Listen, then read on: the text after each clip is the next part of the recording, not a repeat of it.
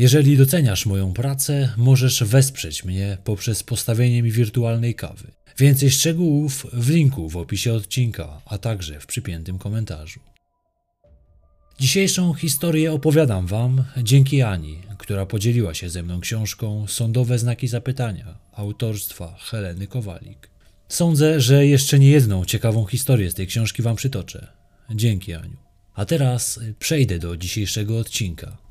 Wydarzenia, o których dziś będę opowiadał, miały miejsce w Warszawie. Artur K. przyszedł na świat w roku 1978. To wysoki, dobrze zbudowany mężczyzna. Mierzy niemalże 2 metry i waży 120 kg. Swoją posturą idealnie pasował do roli ochroniarza i to właśnie tym się zajmował. Choć z zawodu był blacharzem samochodowym, to nie było to jego zajęcie. Był bramkarzem w jednej z dyskotek. Tak naprawdę była to tylko praca dorywcza. Swoje warunki fizyczne wykorzystywał do mniej legalnych interesów.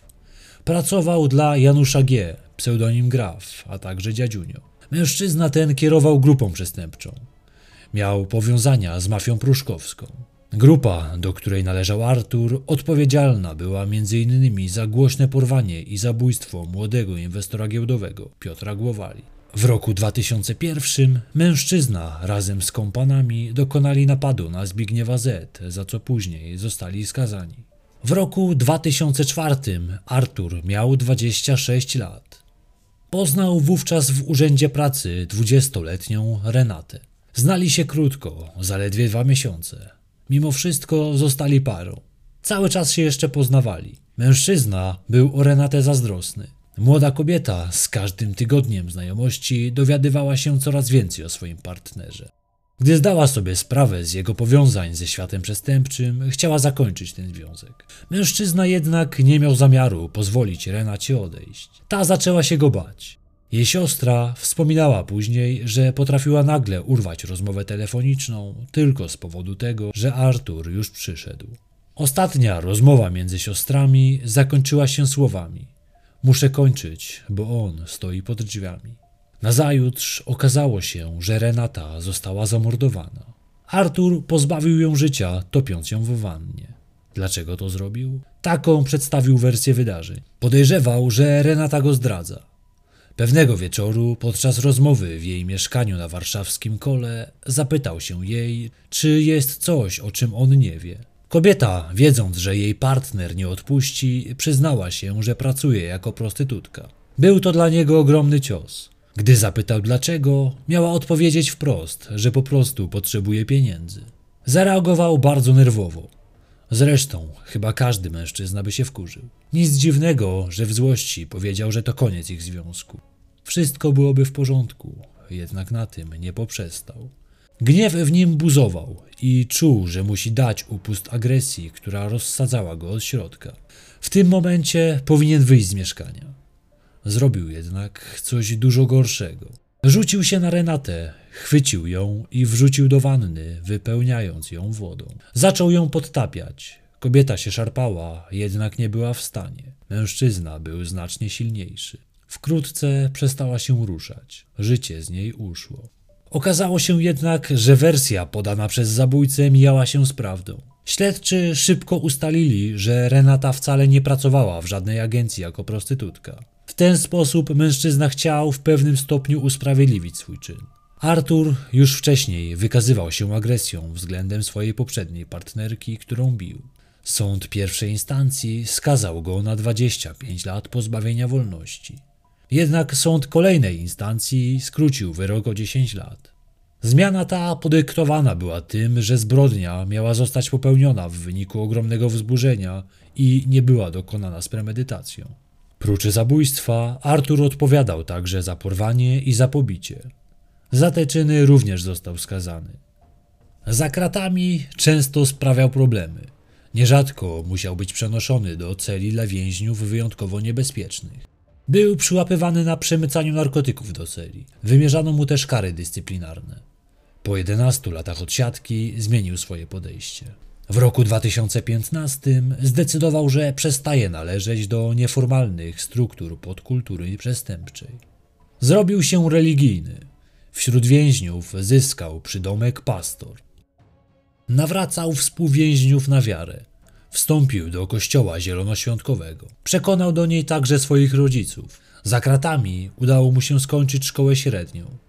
Regularnie pracował. Dzięki swojej diametralnej przemianie mężczyzna zaczął zbierać bardzo dobre opinie wśród opiekunów w więzieniu. Z czasem przyniosło to efekt. Było nim umieszczenie Artura w zakładzie półotwartym. Oznaczało to, że będzie mógł on mieć prawo do przepustek, czyli co jakiś czas będzie mógł opuścić mury więzienia na cały dzień. Ogólnie super sprawa wiedzieć, że wystarczy zacząć się grzecznie zachowywać w więzieniu, a nawet brutalny zabójca może spokojnie hasać po mieście. Ekstra. W kwestii przepustek zachowywał się wzorcowo. Za każdym razem wracał z nich w określonym terminie. Nigdy nie było z nim żadnych problemów. Takie zachowanie zachęcało jego opiekunów do wydawania kolejnych. Na jednej z przepustek poznał Monikę, 34-latkę, która niedawno się rozwiodła. Miała też malutkiego synka. Na imię miał Oskar. Kobieta na co dzień pracowała sprzątając w jednym z warszawskich hoteli. Para poznała się przez internet. Początkowo Artur mówił jej, że pracuje za granicą i dlatego rzadko ma możliwość spotykania się. Z czasem jednak Monika musiała sobie zdawać sprawę, że tak naprawdę mężczyzna siedzi w więzieniu. Kobieta była zachwycona Arturem. Z czasem zaczęli się spotykać na każdej przepustce Artura. Mimo iż Monika zakochała się na zabój, to nigdy nie odwiedzała partnera w więzieniu. Zupełnie jakby wyparła, że tam siedzi, a przede wszystkim za co siedzi. Kobieta nie mówiła swoim znajomym o tym, że Artur został skazany za zabójstwo. Prosiła go również, by nie wspominał jej matce o tym, że siedzi w więzieniu. Mogłaby nie zrozumieć, że grzechy przeszłości są nieważne. Zakład karny wystąpił do sądu o wcześniejsze zwolnienie osadzonego na wolność. Wyglądało na to, że już nikt nie pamiętał, za co został on zamknięty. Zupełnie jakby wszyscy uwierzyli w jego nagłą resocjalizację. Monika też nie była krystaliczna. Rozstała się z byłym mężem w burzliwych okolicznościach. Zdarzało się jej wybuchać. Były partner wspominał, że gdy wpadała w szał, potrafiła zdemolować mieszkanie.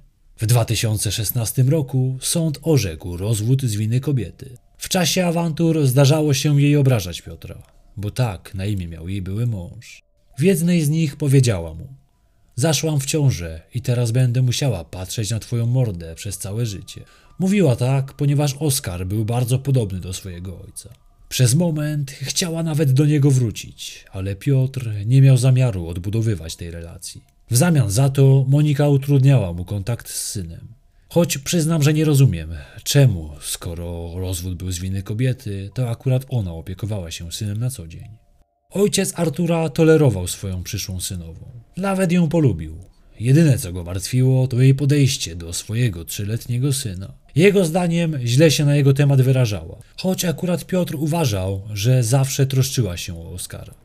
Pomimo, że ich związek się zakończył, to byli poniekąd skazani na systematyczne kontakty. Dochodziło między nimi do spięć, kiedy Monika miała już nowego partnera. Piotr przyznał, że była żona odgrażała się nierzadko, że Artura koledzy dadzą mu nauczkę. Z tego też względu unikał jej obecnego partnera, jak tylko mógł. Nie wiedział, co mu naopowiadała na jego temat. 8 września 2018 roku Artur był na przepustce. Jednej z wielu zresztą. Niektóre wyliczenia mówią, że była to jego 99 przepustka, inne, że 96. Niemniej było ich wiele. Ranek spędził u rodziców.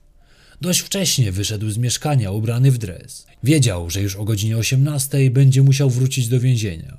Chciał zatem skorzystać z dnia w możliwie jak największym stopniu. Od rodziców dostał 320 zł. Wybrał się do swojej narzeczonej. Tak, zdążył się już oświadczyć Monice. Dwa tygodnie później mieli wziąć ślub. Zaplanowali go na 22 września. Mimo iż Artur na co dzień odsiadywał wyrok, to dla jego partnerki nie było to problemem, by związać się z nim węzłem małżeńskim. Już zaledwie po trzech miesiącach znajomości podjęli decyzję, by powiedzieć sobie sakramentalne tak. Dla niej był on świetnym partnerem. Zresztą niedługo Artur miał wyjść na wolność już na stałe. Ślub miał sfinansować jego ojciec. Jej rodzina tak naprawdę nie miała okazji go jeszcze poznać. Kilka razy rozmawiał z matką Moniki i sprawiał dość dobre wrażenie. Obiecywał, że będzie kochał ją i dbał o nią każdego dnia. Twierdził, że będzie bronił całą rodzinę. Matka uwierzyła mu. Sprawiał wrażenie człowieka, który bardzo troszczył się o Oskara, syna Moniki. Wyjawił też, że kilkanaście lat wcześniej był już w związku małżeńskim. Ten jednak rozpadł się po trzech latach. Jednak na świat przyszło dziecko. Zatem w roku 2018 był on ojcem 16-letniego syna. Monika mieszkała w kawalerce przy ulicy Nowowiejskiej, w Warszawie oczywiście. Razem z nią mieszkała jej matka i jej trzyletni syn. Jego ojcem jest Piotr, jednak para rozstała się, o czym wspominałem wcześniej. Mężczyzna raz na jakiś czas zabierał syna do siebie. Artur i Monika spędzili razem dwie godziny.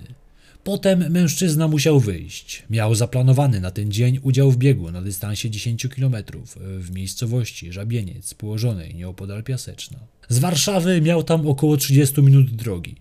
Gdy opuścił mieszkanie, Monika wzięła się za przygotowywanie obiadu. Bieg rozpoczął się punktualnie o godzinie 12. Dystans 10 km ukończył w niecałą godzinę. W momencie, gdy był jeszcze w żabieńcu, otrzymał SMS-a od swojej narzeczonej. Napisała w nim: Mam dosyć tego bachora. Nie odpisał na tę wiadomość. W jej mieszkaniu pojawił się ponownie około godziny 15. Półtorej godziny później pod kamienicę przyjechał Piotr. Miał on tego dnia zabrać Oskara do siebie. Nikt jednak nie otwierał drzwi.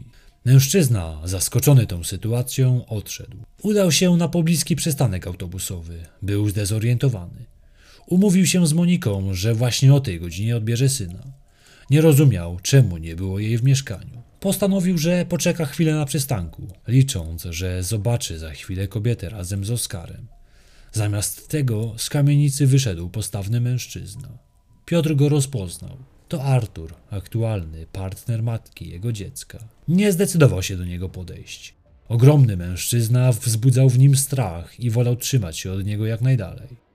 Gdy Artur się oddalił na kilkaset metrów, Piotr postanowił ponownie spróbować sprawdzić, czy tym razem Monika otworzy. Nic z tego. Choć dzwonił wielokrotnie, nikt się nie odzywał. Mężczyzna się zaniepokoił tą sytuacją. Zadzwonił do matki Moniki. Ta była przekonana, że jej córka jest w mieszkaniu. Ona sama była właśnie w drodze do domu. Kobieta siedziała w autobusie z Małkini Górnej. Miała tego dnia być wcześniej w domu, jednak spóźniła się na autobus i jej powrót opóźnił się o kilka godzin. W tym samym czasie Artur udał się na pizzę do jednego z lokali gastronomicznych. Później chodził bez celu po dworcu centralnym. Gdy matka Moniki pojawiła się na miejscu, razem z Piotrem bezskutecznie próbowali dostać się do środka. Dozorca budynku postanowił na prośbę matki Moniki wezwać ślusarza, by ten pomógł dostać się do środka. Pojawił się na miejscu kilka godzin później. Dochodził wieczór. O godzinie 18 Artur powinien zameldować się w więzieniu, ponieważ wtedy kończyła się jego przepustka. Jednak nie pojawił się na miejscu. Zamiast tego mężczyzna około godziny 20 był na moście Poniatowskiego. Tam ze swojego telefonu komórkowego wyciągnął kartę SIM i ją połamał. Następnie wyrzucił do rzeki. Prócz niej wyrzucił także klucze do mieszkania swojej przyszłej żony. Następnie przy pomocy autobusu udał się w kierunku stadionu Legii. Był już późny wieczór. Mężczyzna przez kilka godzin spacerował po pobliskim parku. W ten sposób minęła północ. Około godziny pierwszej w nocy Artur udał się na komendę policji przy ulicy Wilczej. W tym samym czasie w końcu przed drzwiami mieszkania w kamienicy przy ulicy Nowowiejskiej pojawił się ślusarz. Przy jego pomocy w końcu otworzyli drzwi. Piotr i matka jego byłej partnerki weszli do środka. Ich oczom ukazał się makabryczny widok. Na podłodze leżały dwa ciała Moniki i Oskara. Natychmiastowo wezwali policję. Okazało się, że zostali oni uduszeni. Oboje mieli w usta wepchnięte kawałki materiału. Wygląda na to, że Artur ich zamordował. Niektóre doniesienia medialne mówiły, że kobieta do końca nie wiedziała, że jej partner w przeszłości dopuścił się zabójstwa. Artur miał jej mówić, że w więzieniu siedział za rozboje. Kobieta miała mu w to uwierzyć. Zdaniem jej bliskich, gdyby wiedziała, że był mordercą, nigdy by się z nim nie zeszła.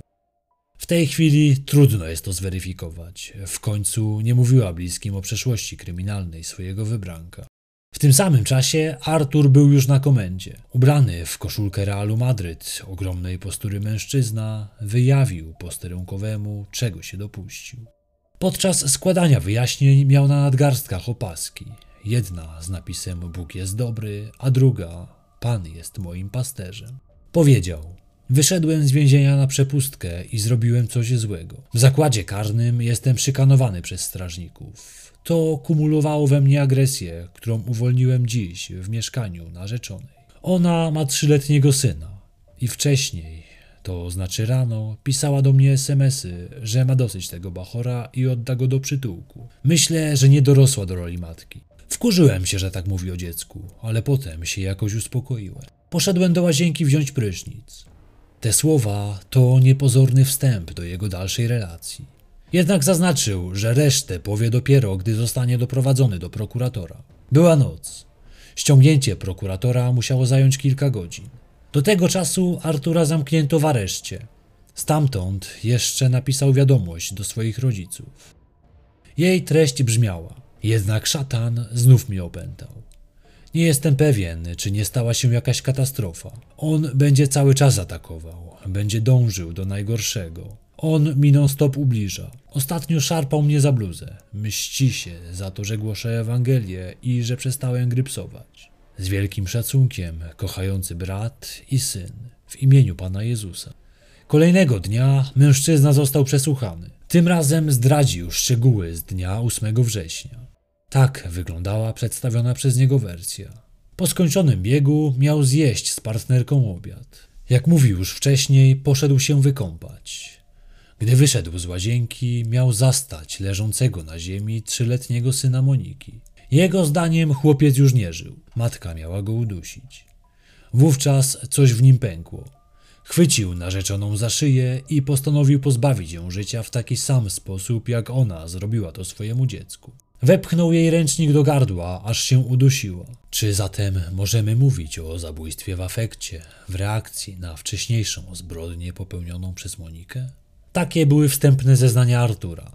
Śledczy natomiast byli zdania, że to on z premedytacją pozbawił życia zarówno narzeczoną, jak i jej synka. Wskazywały na to ślady na miejscu zbrodni. Ich zdaniem mężczyzna przedstawił taką wersję, by wybielić siebie.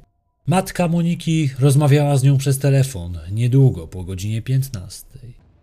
W trakcie tej rozmowy córka wyznała kobiecie, że Artura poniosło i zrobił jej ogromną awanturę. Powiedziała jej, że kiedy przyjdzie, będzie miała dużo do sprzątania. O tym, że przed morderstwem doszło do kłótni między partnerami, mówiła także koleżanka Moniki. Była ona u niej feralnego popołudnia. Gdy Artur wrócił do mieszkania, był bardzo agresywny. Doszło do spięcia między nimi i Moniką. Koleżanka, widząc, że sytuacja się zaogniła, postanowiła, że wróci do domu i zostawi parę, by wyjaśnili sobie nieporozumienia na osobności. Artur jednak nie chciał jej wypuścić z mieszkania. Dopiero gdy przyjechał po nią jej partner, mężczyzna zdecydował się, że może ona opuścić mieszkanie. Na przesłuchaniu, które odbyło się dwa tygodnie później, Artur przyznał, że to on stoi za obydwoma zabójstwami. Mężczyzna wyjawił, co było jego zdaniem przyczyną tej zbrodni. Uważał, że słyszał w swojej głowie męski głos, który powtarzał mu, by zabił. Pojawiał się on już od jakiegoś czasu. Również 8 września, po wyjściu z łazienki w mieszkaniu Moniki, słyszał uporczywie wciąż powtarzające się: Zabij. Jego zdaniem to szatan szeptał mu do ucha. W końcu to zrobił. Artur opowiadał później, że kontakty z jego już niedoszłą żoną źle wpływały na jego relacje z Jezusem. Kobieta nie chciała słuchać jego wywodów na temat Ewangelii. Nie była pobożna. Przeklinała. Gdy przesłuchanie się skończyło, Artur wysłał list do prokuratora. Przytoczę wam teraz jego treść. Dzień dobry. Moje życie zmieniło się o 180 stopni, kiedy przyszedł do mnie Jezus. Dzięki wiedzy i proroctwom dotykamy tylko cząstki rzeczywistości, ale gdy zobaczymy ją w pełni, wtedy to, co cząstkowe, nie będzie już potrzebne. W pisaniu listów do prokuratora mężczyzna czuł jakąś pasję, czy nawet misję. Postanowił dalej pisać. Nie będę wam przytaczał całych treści listów. Koncentrowały się one na wychwalaniu Boga i Jezusa. Pisał też o swoich wizjach. Prokurator to tylko jedna z wielu osób, które raczył swoimi pasjonującymi opowieściami przelewanymi na papier. Pisał do rodziców, a także do kobiet, z którymi w przeszłości był w związku. Z wszystkimi chciał rozmawiać o Bogu. W areszcie Artur przebywał w jednoosobowej celi jako więzień niebezpieczny. Każdy jego ruch monitorowały kamery. Na rozprawę w sądzie wszedł spokojnym krokiem. W areszcie zapuścił długą brodę. Na obelgi ze strony bliskich Moniki i Oskara ze stoickim spokojem odpowiadał: Niech Bóg was prowadzi. W trakcie trwania procesu utrzymywał wersję, że to głosy w jego głowie kazały zabić. Badania psychiatrów jednak wykluczyły, by Artur w momencie popełnienia zbrodni miał ograniczoną poczytalność. Jego zachowanie, zdaniem biegłych, jest otoczką, która miała usprawiedliwić jego makabryczny czyn.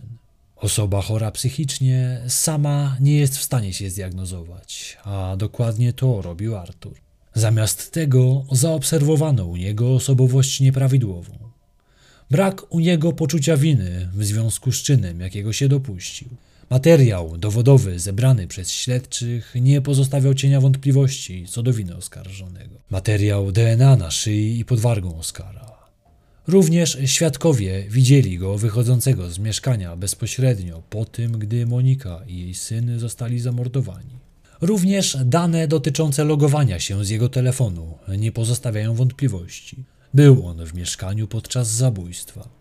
Prokurator wnioskował o dożywocie z możliwością ubiegania się o zwolnienie warunkowe po 40 latach. Jest to najwyższy wymiar kary, jaki można wymierzyć w Polsce. Zdaniem prokuratora Artur K. otrzymał już jedną szansę i więcej nie powinien.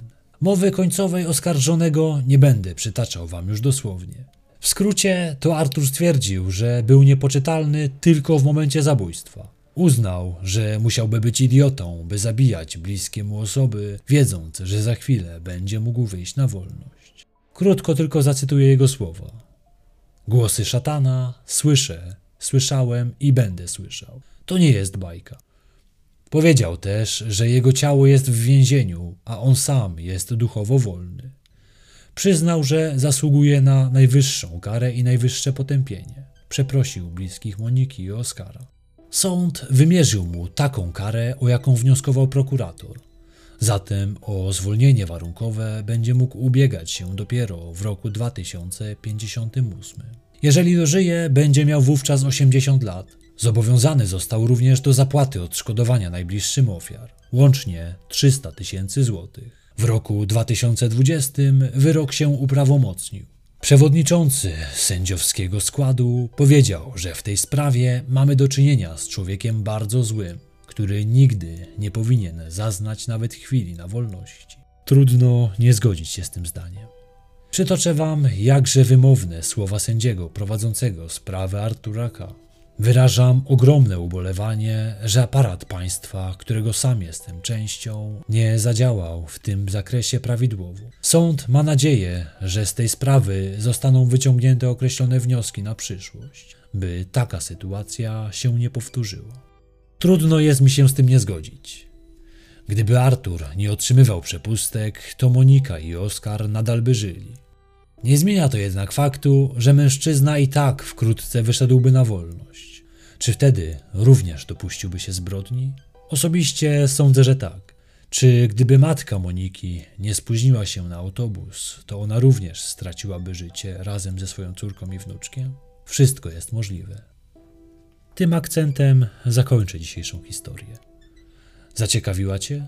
Jeżeli tak, zapraszam do subskrybowania kanału. Każdego tygodnia pojawia się na nim minimum jeden odcinek, a jak wiecie, czasem potrafię zaskoczyć dwoma. Dziękuję bardzo za dziś i do usłyszenia w kolejnych.